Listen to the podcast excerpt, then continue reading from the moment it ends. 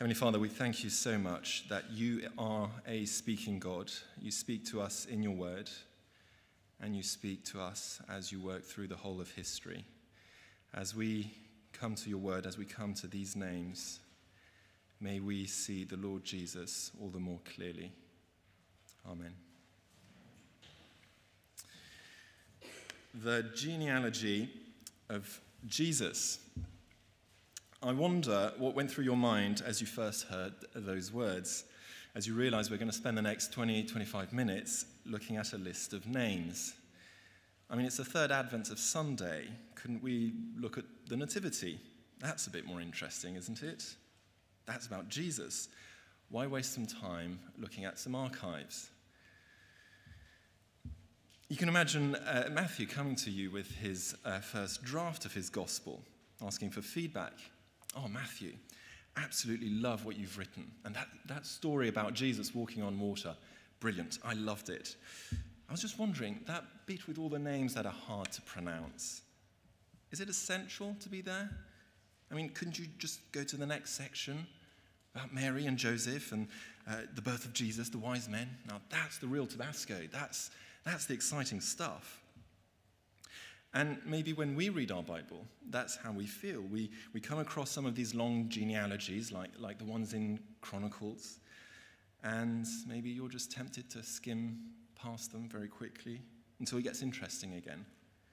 I guess our experience of uh, genealogies is uh, from TV programs like uh, Who Do You Think You Are on the BBC. They take celebrities, they trace their family line, and they look for exciting things, maybe a, a king that they didn't know about or a or an infamous murderer, all stuff that makes for interesting TV. I wonder, have you ever looked at your family tree? Um, I happen to have a very famous ancestor. I'm the uh, great, great, great, great, great grandson of Henry Wellesley, 1st Baron uh, Cowley of Wellesley. I, ha- I, had to look up the name. Um, have you heard of him? No? No. Well, I, I guess I, I, suppose he was uh, slightly in the shadow of his older brother, um, Arthur Wellesley, 1st Duke of Wellington so close. Um, now, this might be quite a fun anecdote, a little fun story to, to mention, but it doesn't really have much of an impact on me day to day or on my life. Some vague relation who did something a long time ago. And as we look at this genealogy, well, it's easy to think the same thing. You know, as long as we get to Jesus in the end, we make a big deal about him, then do we really need all these names? Well, what I'd like us to see um, today and this morning as we look at them is that actually this genealogy is a veritable treasure trove of truths about God. I want us to see today that God, and we've already heard about it this morning, that God is a promise keeping God. Um, and that all these names, they don't just eventually lead to Jesus, but actually they tell us about what Jesus is doing and what God is doing as he sends the Lord Jesus. And so, the first thing I'd like us to see is that we can trust God because he, because he keeps his promises. The genealogy of Jesus, the Messiah, the son of David, the son of Abraham. Now, immediately, Matthew is drawing our attention to two of the major characters of the Old Testament. Uh, proving uh, your lineage was a big deal for the Jews in those days. Abraham was the first patriarch, the father of uh, all the people of Israel. But Matthew is doing more than just showing that Jesus is a genuine Hebrew. He is drawing our attention to the promises associated with the line. We've read just a moment ago the promises that God made to Abraham. No? Okay. Um, I will surely bless you and make your descendants as numerous as the stars in the sky and as the sand on the seashore. Your descendants will take possession of the cities of their enemies, and through your offspring, all nations on earth will be blessed.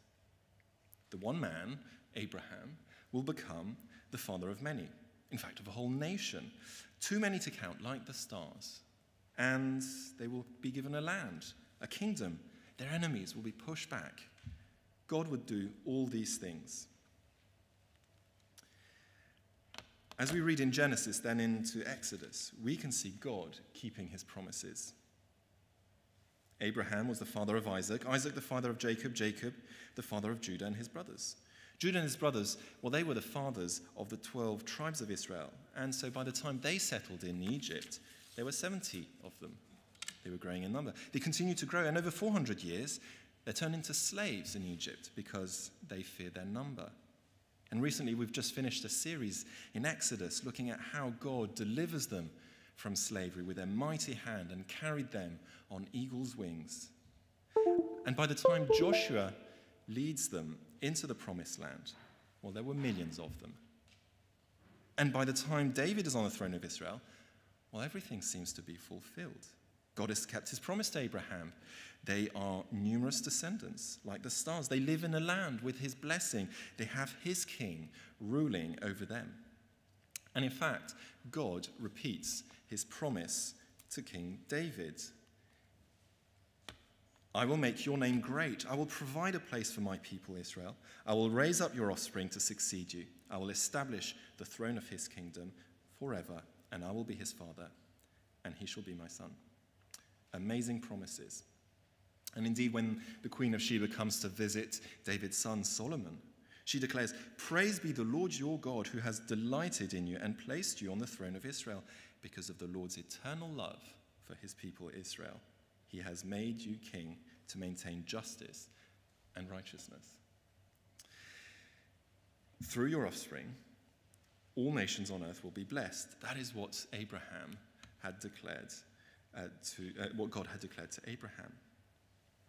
God's promises were to bless his people and to turn them in turn as a blessing to the world. So let me ask you a question. Is that what you think? When you look at the world around you, do you think God's promises kept? Now imagine a first century Jew looking at the world around him. What might he be thinking? I guess you might be, you'd probably excuse him for thinking that something has gone horribly wrong. Because following the rise of Abraham up to the dizzying heights of the glory of King David, well, then things take a turn. By the time his grandson is on the throne, well, the kingdom has split, and he's only king of two of the tribes. Civil war rages, and foreign superpowers begin to take it in turns to start invading and following a succession of really, really evil kings. Well, they turn their backs on the Lord. Jerusalem falls, is destroyed, and with it, the kingdom of Israel and the royal line. The people are taken into captivity. And even though 70 years later, some of them can come back and attempt to rebuild, well, things are never quite the same. There isn't a king like David on the throne. And then by the end, another superpower's in charge Rome. So, what of these promises to Abraham? Has God kept them? Let's look at the genealogy again. Starting with Abraham, things go up to the high point with David with that first cycle of 14 genealogies. Then we have that second cycle, which drops down. But then where does that third cycle end up? Look with me at verse 16. Jacob, the father of Joseph, the husband of Mary, and Mary was the mother of Jesus, who is called the Messiah. The genealogy ends where it began, verse 1. This is the genealogy of Jesus, the Messiah. Now, that word Messiah means anointed one. It's the same word that we use for Christ. They, they both mean the same thing, one in Hebrew, one in Greek. And being anointed was a way of being shown that you were set apart for a special and specific role, chosen by God. Um, so in the Old Testament, kings were anointed, as well as prophets and high priests. It involves a little bit of oil being poured over the head of the person as a sign that they've been chosen by God. And that's actually something we still do in our country. So Queen Elizabeth our late Queen, when she was um, uh, crowned, she was anointed, a little bit of oil poured over her head. And later this year, our King, Charles III, will be anointed on the 6th of May. And so, as the hearers hear this genealogy and they hear the word the Messiah, the anointed one, well, they would be immediately thinking about the divinely appointed king a Savior they are waiting for, promised by God, who would be of the royal line of David. So, having gone from Abraham to David to the exile, well, then, as another cycle completes, we end up with an anointment, a promised Savior King. Matthew is showing us with this pattern that the waiting time is over. He has taken us through the whole history of Israel, and with these cycles, he's showing that the, the preparation, the waiting time is over, and the time for fulfilling the promises has come. And there's a sense he has been keeping his promises, but these ones are going to be far more significant.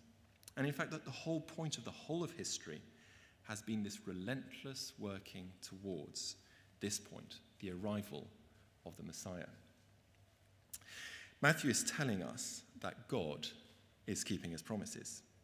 Yes, he kept them, but people messed them up. But now God is keeping his promises in a more significant way, in a more glorious way, in a way that we can't mess up or ruin or undo. The coming of Jesus is the keeping of his promise once for all. Jesus is the one who fulfills the promise to Abraham uh, to gather uh, all sorts of different people. Just look around you. You can see lots of different people, different backgrounds, and not just from different parts of London, but from all over the world. God has kept his promise. We can trust him. We are all children of Abraham. And, and that should that should fill us with joy because we can have this confidence. And when so Jesus will come again, we, we've talked about this already this morning, we can be confident. Look, around again. These are the people who are going to be gathered into the new creation with you to praise God for all eternity. I, I don't know all of you well yet, and yet we are brothers and sisters. And so we will be gathered together in the same family, praising the Lord. God keeps his promises, so we can trust him. How wonderful is that? And what's more, have you noticed that everything we've seen so far, it is not any of the people doing anything, just like it isn't any of what we do that has done anything to be deserving this. In fact, as we've briefly seen, uh, it's quite the opposite. The, the people have been far from, un, uh, far from impressive. They've been quite the opposite. And so, as um, God is the one who keeps his promises, well, so we can trust him, but also we will want to live for him, and we can live for him with confidence. Confidence because, uh, not because we're trying to do, get things right by our own efforts, but because He is the one who keeps His promises. And so that's our, our second point. God keeps His promises so we can live for Him with confidence.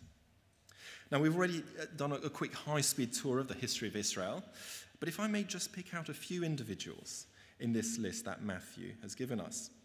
Now, you see, right from the start, we have Abraham. Well, Abraham was nothing special. You see, God chose him, it wasn't the other way around. God chose him, and then God made a promise to him I will surely bless you and make your descendants as numerous as the stars. Now, remember, Abraham, by that point, he was very old. His wife was also very old. She was barren. They had no children. And so, well, Abraham thought maybe he could try and have a child with another wife and try and sort of help God, God keep his promise. Uh, but God said, No, I keep my promises. And so he gave him Isaac through Sarah, even though she was almost 100 years old. God is the one who keeps his promises, not Abraham. Then Isaac and his wife Rebekah, well, they had the same problem. She couldn't have children. But God keeps his promises, and she was able to conceive. Uh, twins, actually.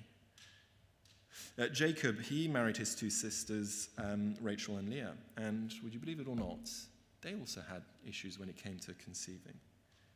And yet, between them, they mothered the fathers of the 12 tribes of Israel.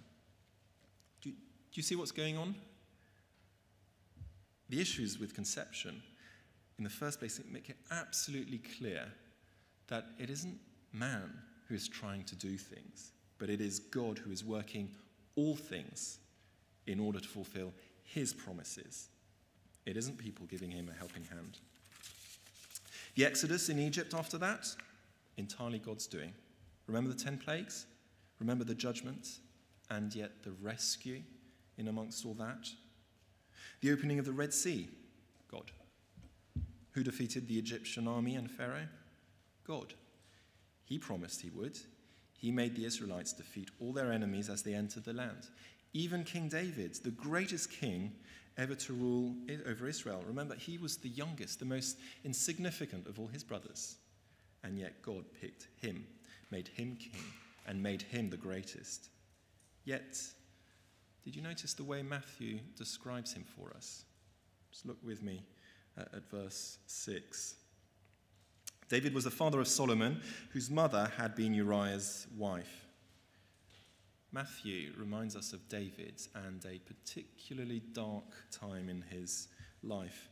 His army was at war, and he was back at home, just uh, relaxing in Jerusalem. He got up quite late one afternoon from a nap and was just taking a stroll and saw Bathsheba, really beautiful woman. Uh, he had her brought to him, and he slept with her. He was a king. She was in no position to stand up for herself. He abused his power and he abused Bathsheba. That was rape. But then it gets worse because Bathsheba becomes pregnant, and since her husband was away fighting David's war, well, he panics. He fears being exposed, and so he has Uriah murdered and then takes Bathsheba as his wife. Can you see? It is not the people who are doing or enabling anything. God is the one who keeps his promises in spite of the very people he is keeping his promises for. David's actions could have ruined everything. In fact, they should have ruined everything. Our actions ruin everything. Yet God keeps his promises. If we are here today as God's people, well, it is not by our own doing. Even at our best, like David, we will always end up disobeying. Now, we might not commit murder, but nevertheless, we still fall short of God, and it makes no difference in the end. Our only hope is that God will maintain his promise to us in spite of what we do. God is the one who keeps his promises, and that is actually liberating for us because it frees us to live for him. Because if he keeps his promises, then we know we can live for him in spite of our failings. Look at David again. When he's confronted with his sin, he was able to repent and throw himself at the mercy of his heavenly Father. Now, he may have had to continue to live with the consequences of his sin, and I would argue that many of the events in the following years with his children are directly connected to his actions then. But nevertheless, he is restored and he is completely forgiven. David lived for the Lord as one of his people, not trusting in himself.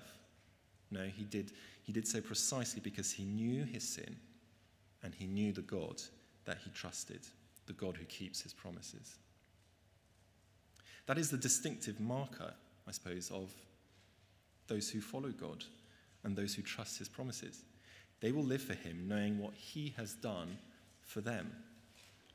And that is actually what characterizes all, all the women that were in amongst this genealogy. Did, did you notice them in the list? It's quite unusual.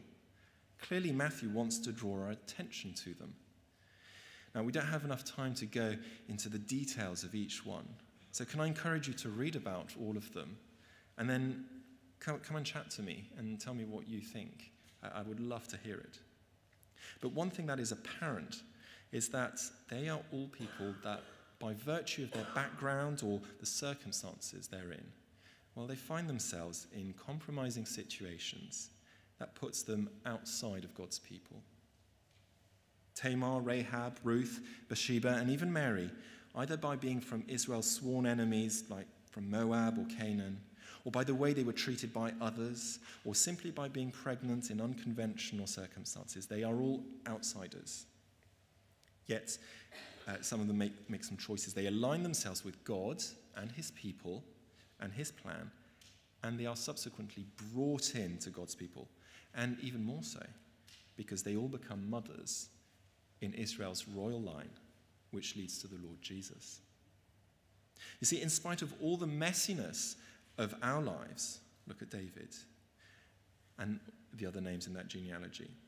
God is happy to bring these people together as part of his plan and for his son to be born into that family. If we choose to live for him and are not ashamed of him, well, in spite of all our failings, Jesus won't be ashamed to call us his own. This is the world he was born into.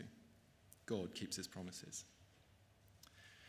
So, as I finish, I would like to share a few applications or a few suggestions as to what living for Jesus with confidence is going to look like. Do you think that you have messed up? Maybe once too many times. That this time your sin has gone too far? Remember this list. Look at the names on it. Jesus is not ashamed to use these people for his promises. Or maybe it's not the sin that's burdening you, but you feel like you have the weight of the world on you. You have many sorrows.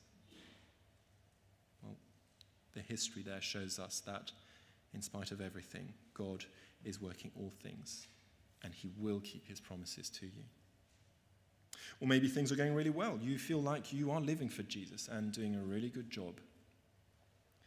Well, again, this list reminds us that sin is everywhere and it's a warning not to become complacent or to be too pleased in ourselves. It is God who keeps his promises, not us. Or maybe you wouldn't call yourself a Christian here today. Maybe you're a visitor. I'm so pleased that you could be here today because this genealogy is for you. It is a call to come and see the Messiah, the anointed Savior and King, who wants you to join his family. Maybe you are a parent and you have children.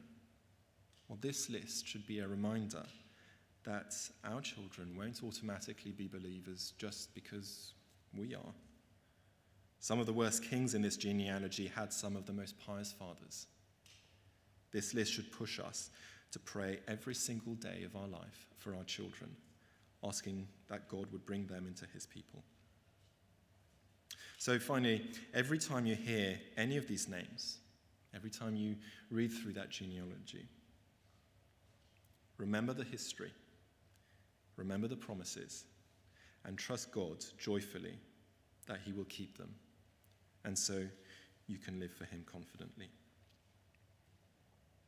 This is the genealogy of Jesus, the Messiah, the Son of God, the Son of Abraham. Let me pray. Heavenly Father, Lord of the world and of all history, we thank you for sending your Son, the Messiah, your anointed King. Thank you that you have worked all things through history, building up to this moment of his coming. And in fact, it was always your perfect plan to fulfill all your wonderful promises in the Lord Jesus. Thank you for the certainty, the hope, the confidence it gives us today as we live for Him. Help us to see our world through your sovereign plan, that as you gather your people, we may be a blessing to your world. And as we celebrate His birth this Christmas, would we see in Him all your promises and long for the day He returns in glory for His eternal praise.